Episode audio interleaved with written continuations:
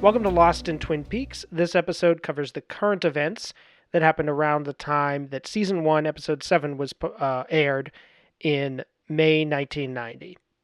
So, we're going to talk about what was in the news, what was in the media on the cover of Time magazine, what was actually on TV that night as counter programming, the whole package. But starting with this particular episode and how it fared in uh, the audience. This finally aired after, you know, shooting the season about six months earlier on Thursday, May 17th, 1990. There were 15.6 million viewers and it got a 10.6 rating. This is unfortunately the lowest Twin Peaks has been all season. So right as it's approaching its finale, and I think sweeps month is going, it's not looking so great. 15.6 million is down from 17.3 uh, the week before, and you know it it had been sort of struggling uh, it had gotten 34 million in its pilot, and so if the execs are looking at this, it looks kind of iffy. But it was renewed this week before the finale. Uh, ABC came out and said, "Yep, we're giving you another season." Um, however, they were going to schedule it on a Saturday night, which was a little nerve-wracking for people to hear because that was considered sort of a dead zone in terms of network TV at the time. But hey, they're getting a whole season. They came out at that point. I'm not sure if they came out at that point and said the episode count but uh, it was going to be a lot more episodes than seven. So they had their hands full, getting ready to, to go back. But nonetheless, there's got to be a little bit of concern there looking, going, mm, even with all this hype, we're not quite pulling what we'd hope we would. Now, that said, this was not a blockbuster night of TV. None of the shows were really getting that many viewers. Uh, even Cheers was maybe only at 18 million. Uh, granted, it was a repeat. You know, the season had already ended, but it was still beating Twin Peaks in the ratings. Wings also beat Twin Peaks in the ratings. That was the show that had followed Cheers for several weeks and was uh, had, that had slipped down quite a bit as well, but. Uh, you know, was still getting, I think, about 15 million viewers. So this episode was called "The Girl from Nantucket." Uh, it's about uh, you know the the brothers who kind of had a falling out over one of them cheating with the other one's wife. Uh, the ex-wife came back into it in the previous episode, and then apparently she's already out of the way because one of the brothers is uh, on his way to get a date, and he has to get a date for the, her friend as well. So he volunteers his his uh, brother, who's hesitant when he discovers that the friend is considered promiscuous. But he reluctantly goes along because she wants to change her reputation, and then he ends up defending her when an ex encounters them out. So there's sort of a nice little bit of dramatic irony there, I guess. I'm guessing this is going to develop into something in the plot, this relationship, but of course we're not going to have much opportunity to find out because this is the last time, at least for a while, that Twin Peaks is going to go head to head with Wings The title, by the way, comes from the famous limerick, There Once Was a Man from Nantucket, which has many variations, which led me down a mini Wikipedia rabbit hole in which I learned that Nicktoons, Hey Arnold, and SpongeBob allude to the lewd joke, although, of course, they're cut off before they can finish it. As the anonymous wiki author puts it in a section titled Ribald Versions, uh, which surprised me with the version that was allowed to be printed in a 1927 book. Many variations on the theme are possible, because of the ease of rhyming Nantucket with certain vulgar phrases. On CBS, uh, they ran the final episode of Falcon Crest after almost nine years on the air. This was the prime time soap that they had switched to Twin Peaks time slot after basically, I think they'd already canceled it and they were just running out the season and uh, you know ignominiously just was losing out to Twin Peaks and like reruns of Cheers every week. So on this episode, there's a wedding at the Grand Californian estate of the wine barons. The family business is prepared to be sold, and Jane Wyman's character reminisces about the many years of Falcon Crest. So this was probably a clip show as well. I'm not sure if that's sort of a nice uh, way to go out, remembering all of the, the good times viewers had, or if it's just kind of sad that they ended with a clip show. Then again, Seinfeld basically ended with a clip show.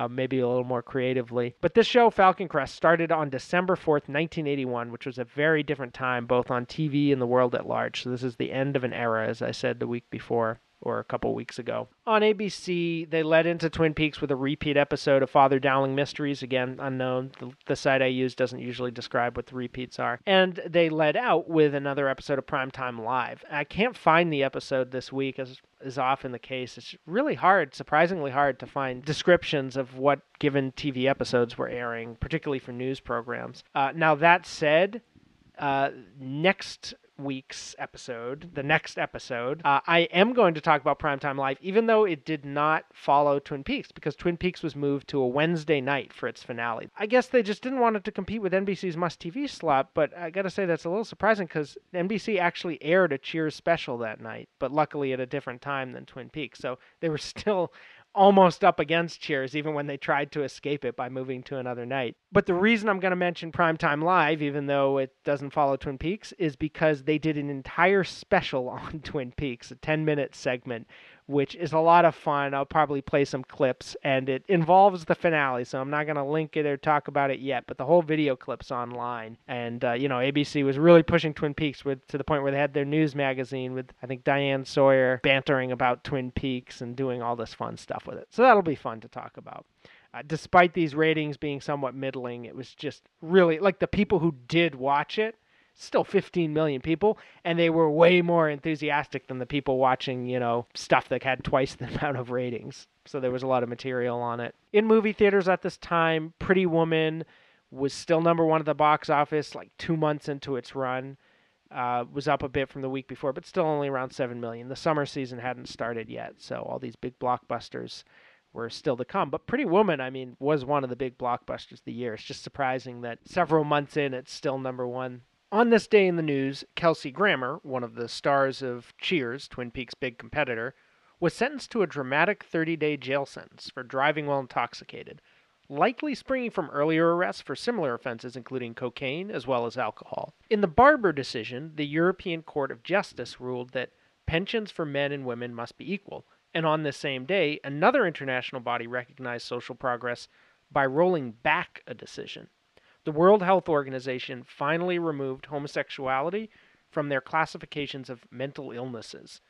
Coincidentally, 17.5, the 17th of May, as written in European style, also corresponded to paragraph 175, a provision of the German criminal code that lasted through the years of the Kaiser, Weimar, Hitler, and the division of Germany. That wasn't uh, rolled back until 1994, but the coincidence of 175 and the 17th of May led to uh, May 17th becoming International Day Against Homophobia, Transphobia, and Biphobia, which is how it's recognized today. So that date in history has a significance for that.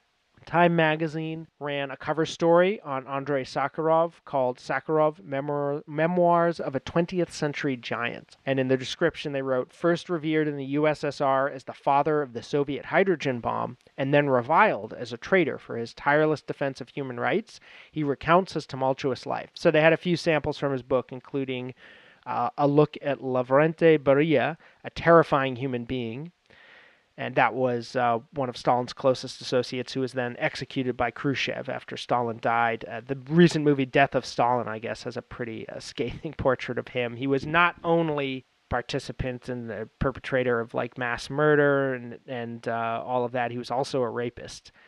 Uh, pretty bad guy. Another chapter they excerpted was the Oppenheimer Teller feud, which is about a feud between two American sci- atomic scientists. And uh, Sakharov kind of seemed to have an interesting take on that, where he obviously saw the parallels between him and Oppenheimer, which at some point, I won't say how for the new viewers, but uh, Oppenheimer's kind of quote about the atomic bomb. Uh, ties into Twin Peaks someday. He said, uh, he quoted from the Bhagavad Gita as he observed the first atomic test at uh, Trinity, the Trinity test site in New Mexico, Oppenheimer said, Now I am become death, the destroyer of worlds. Another chapter they sampled was called The Man Who Poisoned Soviet Science, which I think is a reference to Trofim Lysenko, who was somebody I didn't know anything about. This led me down an interesting avenue. I'd heard his name, but he was a Soviet agronomist and biologist who was considered very anti scientific method, and it was alleged many people had died because of saying, like, this isn't how you do science, and they that he had them killed. So I don't really know the details of this, but uh, it was uh, certainly an interesting direction to go down. Apparently, Sakharov, by opposing him and some of his disciples at like a, a meeting where one of them was going to be incorporated into a sort of a scientific society, this was like the beginning of his descent. And finally, they have a piece on why Sakharov ranks as a world class scientist. That's it for this episode. Please rate, review, and subscribe on Apple Podcasts and you can be also become a patron on patreon.com slash Lost in the Movies.